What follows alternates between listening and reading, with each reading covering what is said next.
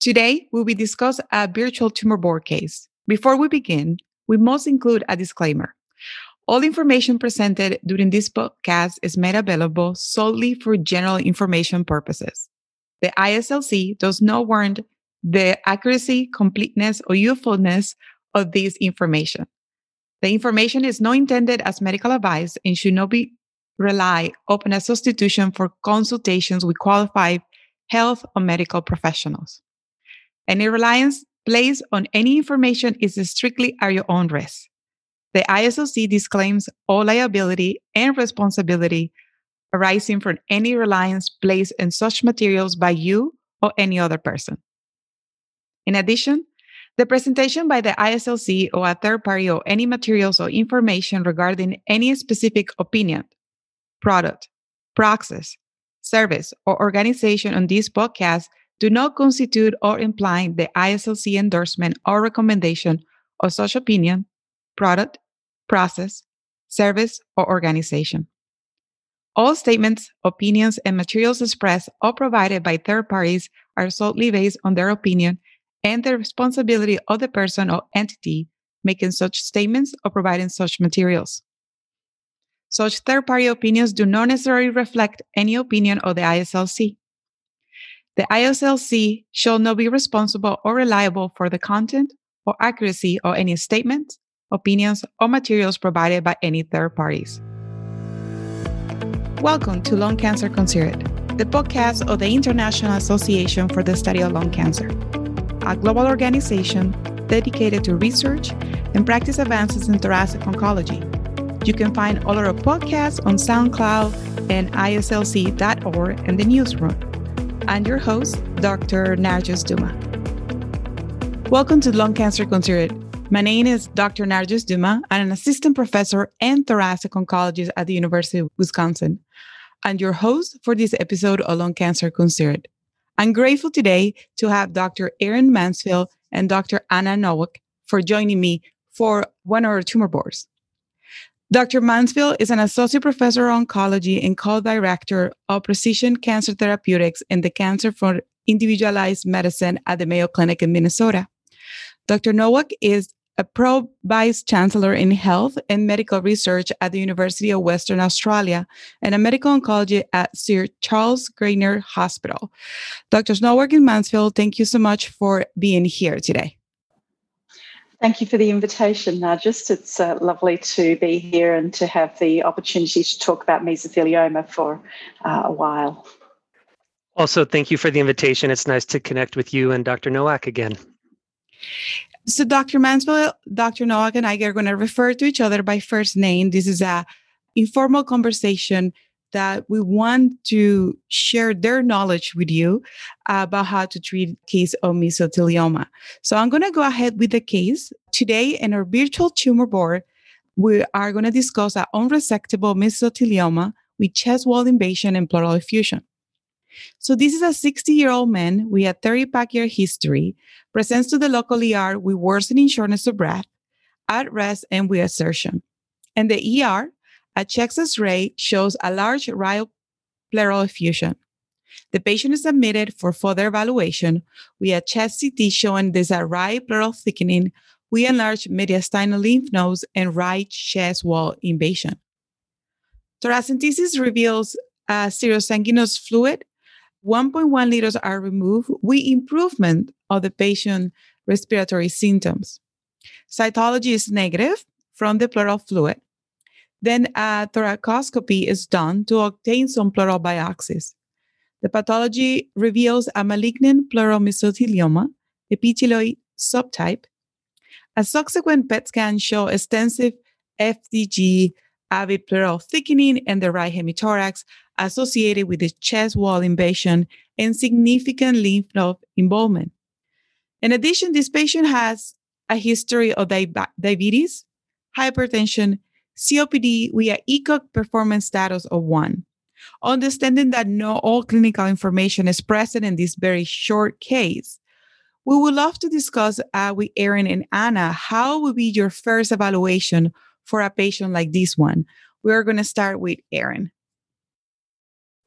Okay.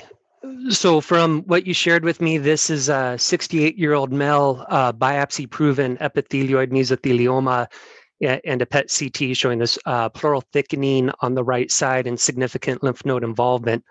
When we take a case or a, a new patient comes in, first we often discuss with our surgeons and radiation oncologists whether either of those modalities are reasonable uh, to pursue.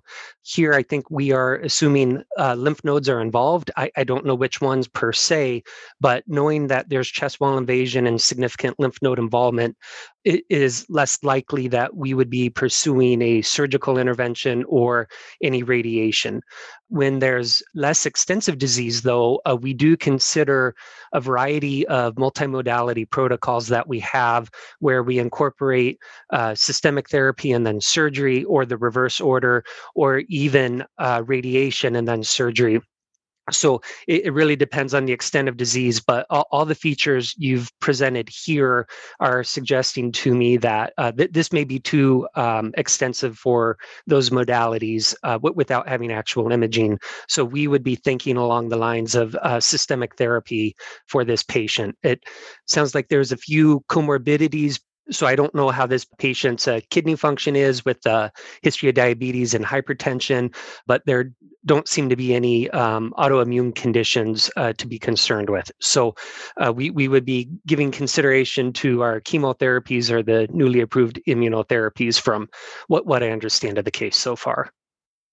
Well, thank you for sharing that with us. Um, you know, it's limited the information. I'm going to throw out that the kidney function is normal.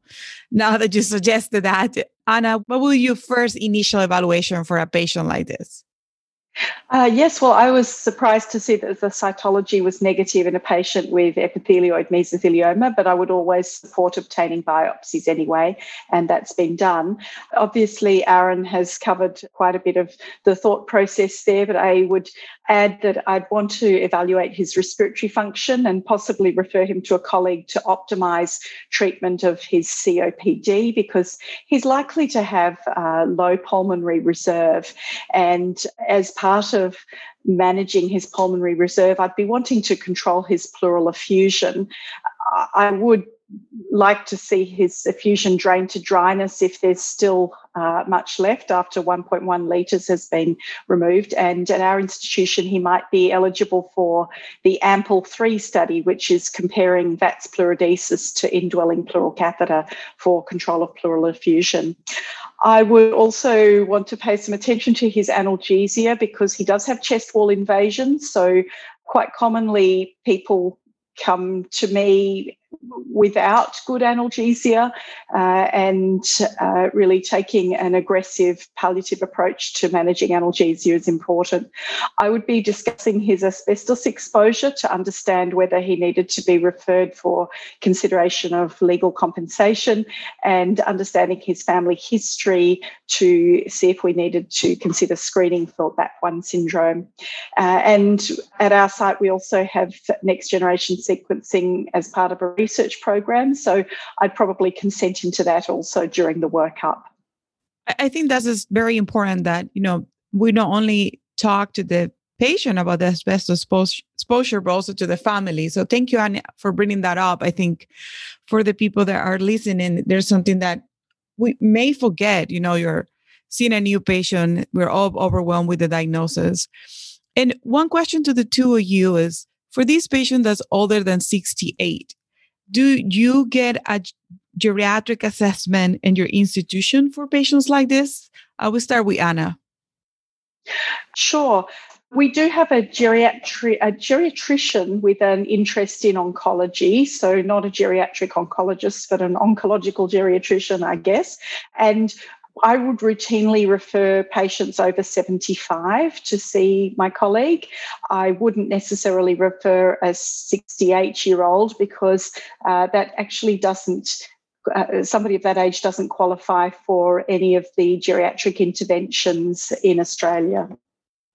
And for you, Aaron, will you work with a geriatric assessment? We know the chronologic age is not determined. More, the most important is the performance status and comorbidities, but more and more people are getting these assessments for newly diagnosed patients. Yeah, and at our institution, I think it's up to the primary oncologist to do those assessments. Uh, there is support if we want to order it. Our thoracic group does have a dedicated pharmacist in the workroom with us. So that's been a, a very nice resource to help with issues of polypharmacy and some of those other issues that uh, come up in the elderly population. But a- again, it's uh, upon the practicing oncologist to uh, engage those other resources or perform them themselves. But that, that's a very good point. And now moving forward with the case. So we know the patient has a performance status of one. This is an epithelioid subtype, uh, malignant pleural mesothelioma with chest wall invasion. What will be your first line therapy? And I will start with Anna for this patient. Yes, well, with epithelioid disease, at the moment, I would be considering him for the DREAM3R study, and that is randomizing patients to cisplatin and pemetrexed with or without durvalumab in a two to one uh, randomization ratio. It's open around Australia and will be open very soon at sites in the US as well. Uh, I think, uh, from what I know of his comorbidities, he would most likely be eligible, uh, but of course, there may be other issues such as hearing loss, uh, even if his renal function is normal, which would make him ineligible. If he wasn't a clinical trial candidate, then I would see if I could obtain ipilimumab and nivolumab, because if he's not a clinical trial candidate in the first line, he probably won't be a clinical tra- trial candidate in the second line. So that might be my only opportunity to obtain a combination immunotherapy for him. And of course, if that was not available, I'd be looking at probably carboplatin and pemetrexed uh, in order to be able to adjust for his renal function. And Aaron, what will you your first line line therapy be for this patient? Yeah, it's uh, our thought process is very similar to what Anna laid out there. Uh, we we give consideration a, a, platinum agent with pemetrexed. I would say here in the U.S. Uh, we can get coverage for bevacizumab, so sometimes we would consider that. Just knowing this patient has hypertension, there there may be issues with that drug. And as Anna mentioned, uh, we recently received approval for ipilimumab and nivolumab. So, based on the actual labs and comorbidities, uh, give consideration of one of those two regimens. Of course, we always screen for clinical trials, and the DREAM3R study is not yet open in the United States, but it, it's one that is actively in process or, or, actively being developed and activating very soon. So, uh, I, I, think we're all excited about the prospects of chemoimmuno for uh, epithelioid uh, subsets of disease. But a platinum doublet with or without bevacizumab or the uh, CTLA4 PD1 inhibitor combination is um, are, are, the two main options we, we consider. And the both of you already talk a little bit about these data and you know, there's recent data about the combination of ipilimumab plus nivolumab. This was presented at the World Lung Presidential Symposium in August of 2020. This is a randomized open label trial that require like enroll 605 patients with previously treated unresectable malignant pleural mesothelioma. At the time of the analysis, there was with the dual immunotherapy, the median survival was 18.1 months, while for patients that underwent chemotherapy was 14.1 months. How these data change your practice, Aaron? Right. So, f- first, this was a large randomized study and it was positive, and it received in the United States FDA approval just a few months ago. So, uh, th- this study is practice changing in ways. W- when you look at the subsets, the uh, benefit was much more marked for the non epithelioid group where we we finally seen uh, that this group, w- which typically has a worse outcome, do uh, essentially as well or almost as well as the epithelioid group uh, w- with getting uh, immunotherapy, and and that's because chemotherapy performs so poorly on average for sarcomatoid disease. Uh, so in that uh, subset, it is the clear first choice to me as long as there's no contraindication to immunotherapy. And then for the epithelioid subset, I think you need to have a conversation about the different options you have available or other trial opportunities. But uh, for me, this is something we've adopted in our practice and we are offering to patients. And Anna, what is your experience with this new data and what are your thoughts, particularly unique to your practice? Uh, yes, look, I agree with what Aaron said. The results in the Checkmate 743 study for biphasic and sarcomatoid disease in particular were uh, extraordinary and an absolute game changer for people in this subset. So if at all possible, I offer that, and uh, it's not yet on our pharmaceutical benefits scheme in Australia, uh, but there are other ways that we can get ipilimumab and nivolumab uh, if we need to, including self funding for patients who have received compensation. So, uh, and, and, as Aaron said, uh, with epithelioid disease, the improvement in overall survival was uh, was really very modest, and uh, for that pre-planned subset analysis was not statistically significant. So I remain very comfortable with combination platinum based chemotherapy as a control arm and as a treatment option for patients with epithelioid disease. And in fact, particularly for somebody like uh, our patient under discussion, uh, for this man, I imagine that uh, rapid progression would probably be very detrimental to his performance status and his symptoms. And in fact, progression free survival was uh, had quite a rapid fall off in the Checkmate 743 study uh, for the combination immunotherapy arm. So we really need to understand how to select our patients as best we can. At the moment, PDL1 is not an improvement. PDL1 expression on tumours is not an improvement over biphasic and sarcomatoid disease uh, in order to make that decision. So I, I would actually be concerned that if his disease was not responsive to dual immunotherapy, he could progress really quite rapidly and deteriorate as the clinical trial data suggest. So, to summarize, it was like platinum still has a role in this disease, but some patients may be a better candidate for the dual immunotherapy. With the risk of going and trying to guess the future, which is very hard, do you think either of you there will be a role for a patient like the one we're discussing to get a four drug regimen, and which is a combination of platinum based therapy plus ipilimumab and nivolumab? And I will start with Aaron. Uh, just get your crystal ball and let us know what do you think if it is uh, we have a role for the treatment of patients like this so just remind me what the disclosure says at the beginning of the podcast. Um, the disclosure is that we, I'm just kidding. I'm just kidding. I, well, I don't want to get into too much hot water, um, but that that is a concept I've proposed uh, to BMS and to Genentech with the TESO and a VEGF inhibitor, uh, just different quadruplet therapies. But, but right now for mesothelioma, we have no evidence. I have done something like this for one patient who had a pericardial mesothelioma and um, significant cardiac dysfunction from disease. And I was worried that if it didn't respond to chemo or immuno, we wouldn't have a second chance for therapy uh, to switch, uh, just given how uh, this patient presented in extremis. We were able to uh, attain coverage for that patient for a quadruplet, but uh, I, am so far outside the lines with this case. Uh, but it, it, was done for d- just the extreme situation they presented in. And so far, cardiac function is improving and the patient's doing better, but it's hard for me to say which, which the therapies had done that.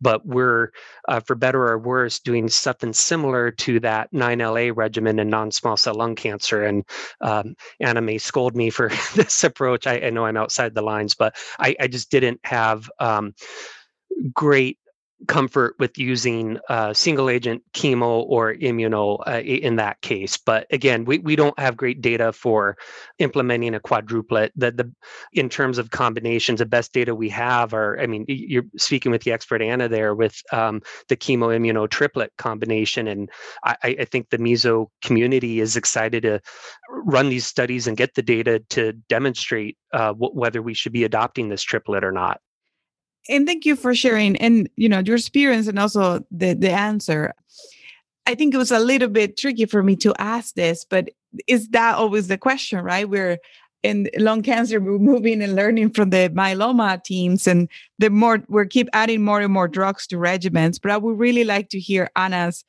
prediction of the future for a potential combination in a patient like this?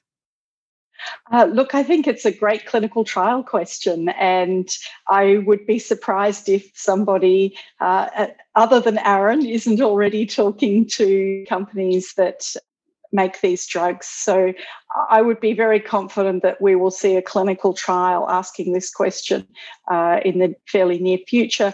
Uh, I guess the difficulty will be what is the control arm and should they wait until we've got combination chemoimmunotherapy with an anti PD1 or PDL1 agent first and have confirmed whether that is an effective uh, advance over combination chemotherapy, or will people go straight on to uh, combine combination a, a, quadruplet combination and perhaps compare it with um, dual IO. And uh, just thinking aloud here as I as I discuss this, that's actually probably the sensible trial design would be uh, ipi-nivo versus ipi-nivo plus chemotherapy. What do you think, Aaron? Is that is that our trial design? I like it for what it's worth well, I we will be happy that maybe the podcast is the beginning of this trial that the two of you are going to design. And then we can come back several years later and say, Do you remember in February of 2021? This is how it all started. So now going back to the case and less predictions. Now we, we talk about this malignant uh, pleural mesothelioma, but now we're going to do a little twist. What if this patient has a biphasic or a sarcomatoid histology? Will that change your, your original treatment plan? Uh, we will start with Anna. Uh, yes, I think as discussed before, I would move heaven and earth to try to get a combination ipilimumab and nivolumab for this person. Thank you. So it sounds like you know for this type with so type of patients, you know, we really are moving forward with this uh, new combination. And Aaron, how do we change your perception or your next steps and in a patient with biphasic or sarcomatoid histology? Yeah, so like Anna said, I, I truly believe the uh, ipilimumab nivolumab combination is a game changer, especially for this subset of disease. And here, uh, the few patients I've seen with that subtype since the approval, uh, we've been able to get that regimen for them uh, j- just given the FDA label. So it, it, hasn't been so hard in the United States to to get that for those who you think are appropriate for it. I, I might just add in terms of our multidisciplinary care that uh, patients uh, who knowingly have biphasic disease or sarcomatoid disease at diagnosis um, typically are not candidates for surgical interventions. So uh, usually we're just going down a systemic therapy only route, unless there's a role for palliative radiation to a, a painful lesion or something that way. Okay, thank you part of the tumor board, we're also trying to learn the differences in, in, in practice across the world. IASLC is a global organization. So, Anna, in your practice in Australia, what do you think are some of the unique regional practices in cases like the one that we're discussing? Uh, yes, for unresectable mesothelioma, um, I, I, think we'd find that, in fact, our practice is really quite well aligned with the global practice uh, to I guess, be a little more specific about what we might do.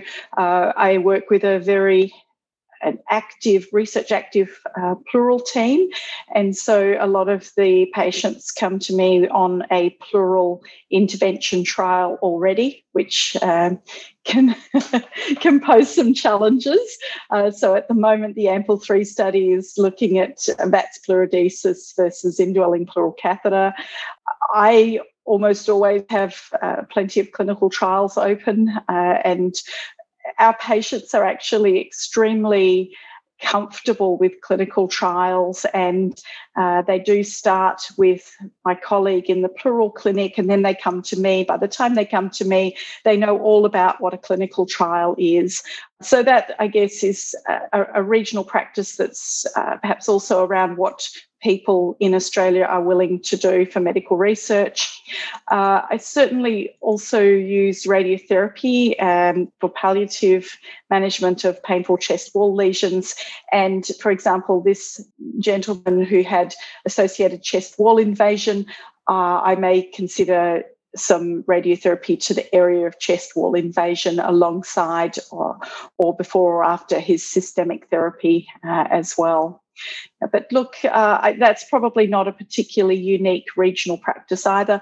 The main difference would be that we really uh, don't use a lot of surgery and will often uh, do watchful waiting for people with early mesothelioma. And in fact, I have patients who can go five years with no treatment and they have a, a, three monthly or four monthly CT scan, and sometimes the disease is extremely indolent. It's obviously the exception rather than the rule, uh, but it certainly can happen. Well, thank you for sharing that with us. I, it's very interested about the pleural clinic and how patients are introduced to clinical trials so early and that in part we help with their enrollment into clinical trials and you know how they understand what are the benefits of participating in a clinical trial. I'm going to ask the same question to aaron. We are in the same country but different institutions.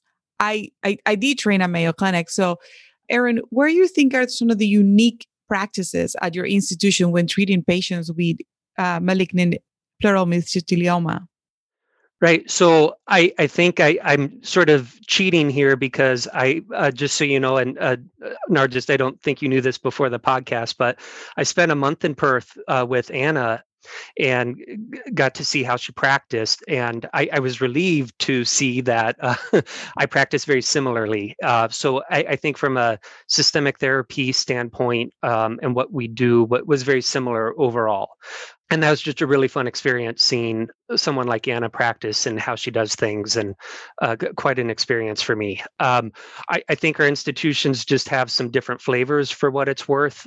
We, we do have a large surgical team here, and I think a few more of our patients uh, go to surgery. Uh, we are aggressive with staging disease, though, and when we find that disease has gone to lymph nodes or uh, studded the peritoneum, our, our surgeons are not going to operate. So what we're aggressive with staging, but then we rule out a lot of patients from surgery, just knowing how extensive their disease is. Uh, so th- that's one of the major differences. Also, the clinical trials that are open can be uh, different at in- institutions, but I, I, think we both have really strong multidisciplinary teams that uh, all chip in to the management of, of these patients. And um, given I, I, guess at the time when I visited, we really had one approved therapy of a platinum with pemetrexed. Um, maybe that that was the reason for how similar um, we were with um, our recommendations, and maybe that's changing now. But I, I think overall, with the uh, palliation and uh, other features of the disease, our, our practices were similar. And and I find it fascinating that you went and visit Anna in Australia because we can learn so much from each other. Uh, just being in this podcast, I have learned the differences in uh, in practices and also how you can take from other groups to to treat a very challenging disease, not only mesothelioma but thoracic malignancies in general.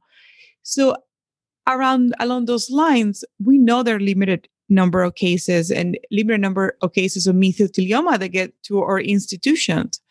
And one of the challenges can be enrollment in clinical trials. So, Aaron, does your institution has a unique pattern how to screen patients for clinical trials, how to make sure they are given the opportunity to consider participating in a trial? Yeah, so there's a few things we do to try to screen patients, and I think Anna mentioned there, there can be some issues when patients are diagnosed with different discipline and maybe they have a VATS pleurodesis that can affect sometimes trial eligibility on the medical oncology side or some of the multidisciplinary care when we have uh, multimodality trials uh, that are active. But on my end uh, we have a few things. One we do have an ai program so that when you come into clinic a- as a physician and you're looking at your patients um, and your patients are roomed you get a list of trials that they're potentially eligible eligible for. So, we, and, and we try to keep that system up to date. So, as trials open or close, uh, your colleague who might be seeing a patient knows that, that there is an option to consider. Now, um, sometimes they may have had a scan right before they've seen you and they may or may not be eligible because of uh, just some recent change, but the, the system works with what's available to try to recommend uh, of the portfolio of cl- clinical trials, not just for mesothelioma, but lung cancer and other tumors, what, whether there might be an option for your patient.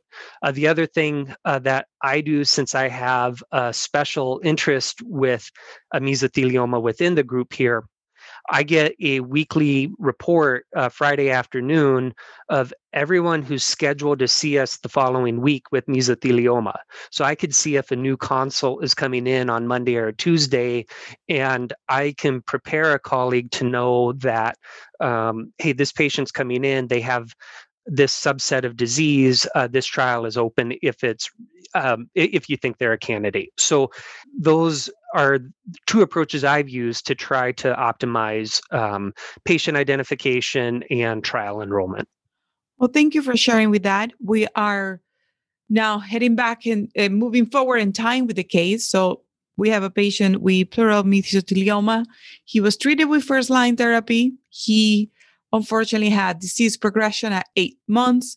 We reaccumulating if effusions. That's how he presented in the ER. His performance status remains at one.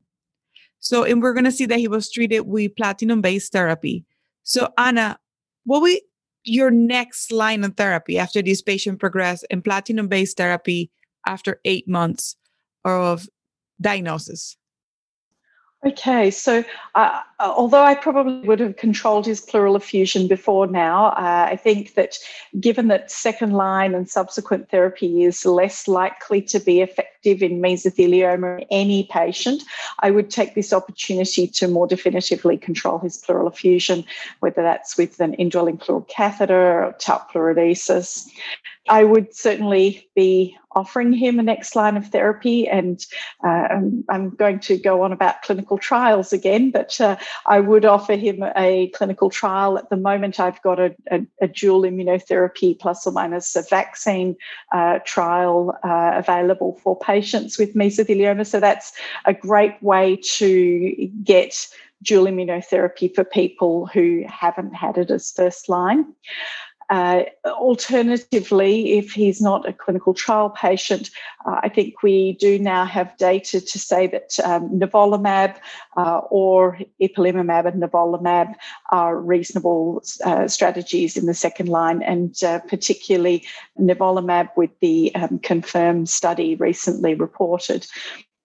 If that wasn't available to him, then we do have some uh, modestly effective well, so sorry, I'll wind back from that a little. We do have some used chemotherapies, uh, single agent vinorelbine or single agent gemcitabine, for which there is reasonable circumstantial evidence that they can provide uh, some modest responses in patients and uh, certainly some equivalents of vinorelbine with uh, pembrolizumab in uh, the PROMISE clinical trial.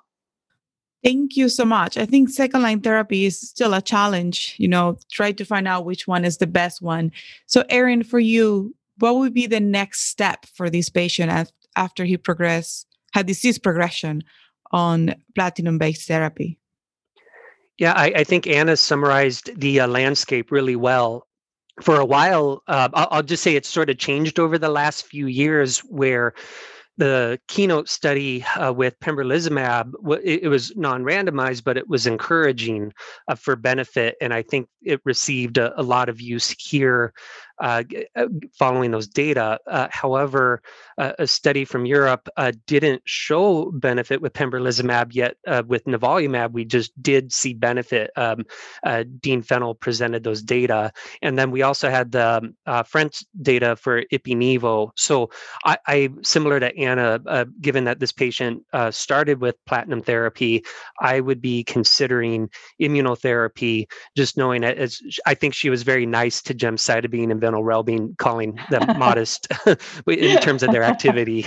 and um, I, I, I, would much strongly prefer immunotherapy in, in this setting with Ipi-Nivo or uh, Nivo, uh, g- given, uh, again, the two studies I, I, I mentioned with, with, the newer updates, I, I, think those are the ones in play for patients who've had prior um, platinum therapy and again, uh, we, we use gemcitabine and vinorelbine too, uh, but um, it's uh, uh, the, modest is a kind word for the degree of benefit with those drugs. I, I think gemcitabine um, is often uh, put in the modest category or below after several lines of therapy. it's a drug that is always there, I, I guess. So we also want to learn about tumor boards in your different institutions. So far, we have learned tumor boards are very early in the morning or they can be late at night. Um, and I think it's trying to accommodate the multidisciplinary team. So I'm going to start with Anna. How is the tumor board at your institution works? When do you meet? Who is there? Are all cases presented there? So we have a Friday morning thoracic tumor board meeting. Uh, it's not that early; it's seven forty-five, uh, and uh, really the focus is on lung cancer more than mesothelioma. Or mesothelioma cases are presented. Uh, we maybe have uh, one uh, a week, and that's really dwarfed by the presentation of the lung cancer patients. It is a surgically focused meeting. So the some of the key goals are in staging those patients and engaging our surgical colleagues for for non-small cell lung cancer.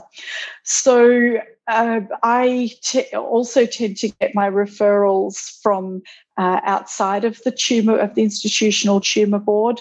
So not all my patients will necessarily uh, go through the tumor board uh, at the time of diagnosis, but uh, when they have next generation sequencing, we have a molecular tumor board, and that is at the moment more a research uh, oriented activity, uh, but it also provides an opportunity to identify when a, a patients may be eligible for phase one clinical trials, for example, uh, on the basis of any uh, specific changes. Although uh, they are not common in mesothelioma, and uh, patients would more likely go to a, uh, a non specific phase one. Thank you so much, Anna. And Aaron, how, how the tumor work works at Mayo?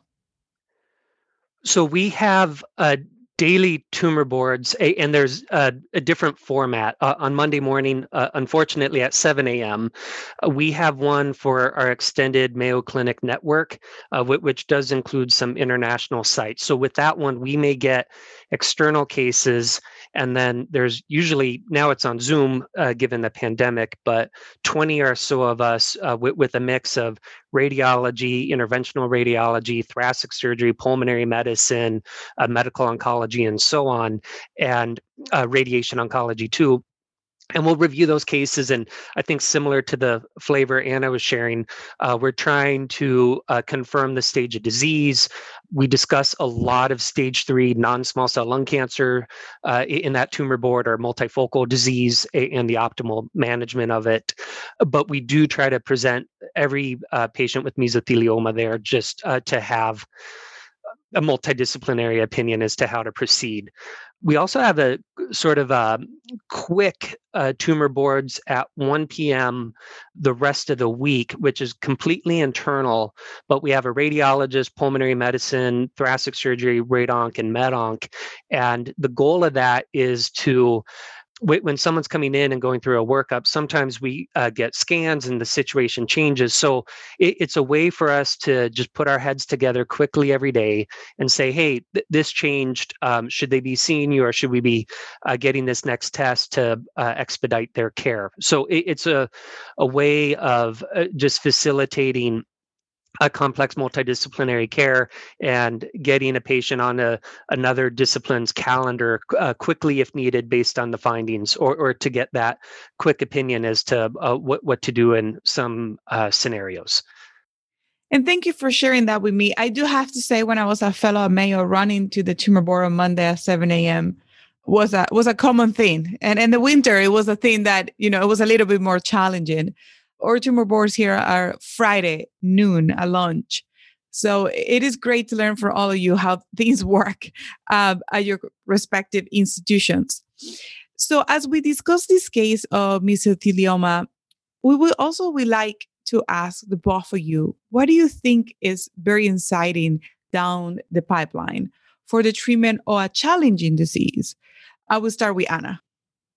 Well, we, look, we've already discussed the uh, extension of combination chemoimmunotherapy to, for example, four drug regimens. So that's something that uh, I would like to see. But some of the more novel things that are uh, happening at the moment are some advanced radiotherapy techniques and the technology, which uh, has really accelerated over the last 10 years and uh, enabled lung sparing and combination therapy. So many of those are in single centres at the moment, but uh, really quite exciting. And of course, CAR T cells are uh, another um, immunotherapy strategy uh, that is looking very interesting from the outside, particularly in combination with um, other agents. So those two things are uh, where I'm putting my money on for perhaps the the, the next really new thing. Thank you. I, I think certainly CAR T cells are quite exciting in many settings. So, Aaron, what do you think is very exciting down the pipeline? Well, I, I guess I came into um, the, the mesothelioma group uh, beating the immunotherapy bandwagon. So I am really, or, or drum, I'm sorry. But I'm really excited to see it move to the point where we now have regulatory approvals and have definitively proven where immunotherapy can work. I'm hopeful that we'll get better at predicting who benefits from them um, and who doesn't, and identifying ways to overcome those gaps, um, be it with CAR Ts or uh, other approaches. But I do hope our genomic profiling gets incorporated as we understand what subsets of patients uh, again may or may not benefit uh, given the toxicities with these drugs, I also I also hope we get better, and that this goes beyond mesothelioma at selecting uh, which patients not to treat. Um, if the if we could predict with near certainty um, that an adverse event from these immunotherapies uh, that would be severe, um, that that may not be achieved, but I'm hopeful there's things that may get us a little closer at least to doing that. I, I, do think we need to move beyond immunotherapy itself. I, I don't think it's the uh, fix for everyone, and it doesn't last forever. Clearly, so I don't know if CAR Ts will completely get us there, but I, I, think the newer constructs are overcoming some of the limitations of the initial ones. But at least compared to when I started practice, there's just been a I, I, think an explosion of research, uh, not just academic, but also pharmaceutical companies that are interested in this space, and that that's been really encouraging to see. Thank you for sharing that with us. I think something also about the numbers of mesothelioma compared to non-small cell uh, lung cancers that they're lower. So many physicians in the community don't treat as many as the two of you treat, and we are very thankful that we can get to learn from your experience. As we're wrapping up the podcast, we would like to ask each of you for one pair of wisdom about treating unresectable malignant pleural mesothelioma. So I will start with Aaron. What is that one pair of wisdom you want to share with trainees and also with physicians and other healthcare providers that are listening to the podcast? Um, uh, just one. well, you can go up to three. no, uh, I'll, I'll um, I'll just say, listen to your patient. Uh, they will uh, guide you uh, uh to what their needs are, uh, be it clinical, be it spiritual, be it uh, palliative. just um, take the time to listen to what they need, and that that'll help you with your recommendations. So I'll keep it short at that. And what about you, Anna? Oh, he learned so much when he came to Perth, didn't he? um, what I was going to say uh, is ask about symptoms at every consultation and be sure to actively manage pain, cough, weight loss, night sweats. Uh, these can be, and, and, and, fatigue, these can be huge issues for our patients. And it's important that we don't get so caught up in the clinical trial or the treatment that we forget to, as Aaron just said, listen to our patients and address their most important symptomatic concerns. Along with that, considering palliative care input as well. Uh, in Australia, we're fortunate that we can have palliative care input alongside oncological care uh, if required. Well, thank you so much. We really appreciate the holistic approach of how both of you see patients with malignant pleural mesothelioma. We're wrapping up, but we would like to thank you for discussing this case with us. Also, we like to thank the people listening and stay tuned for more tumor board series. Thank you, Dr. Aaron Mansfield and Dr. Anna Nowak, for making the time of speaking with us today. Thank you, Narjust. Thank you, Narjust. It's been a great pleasure. Well, everyone, this is another episode of Lung Cancer Considered. We hope to tune in the first and the third Monday of every month. Don't forget to like the podcast, to share it, and we're happy that you took the time to hear these tumor boards during your commute, at home, when cooking or cleaning. So thank you, everyone. Thank you for listening to Lung Cancer Considered. You can find all our podcasts on our website, iaslc.org, and our newsroom, or on SoundCloud. Please take a moment to rank, like, write comments, and share your favorite episodes with your colleagues.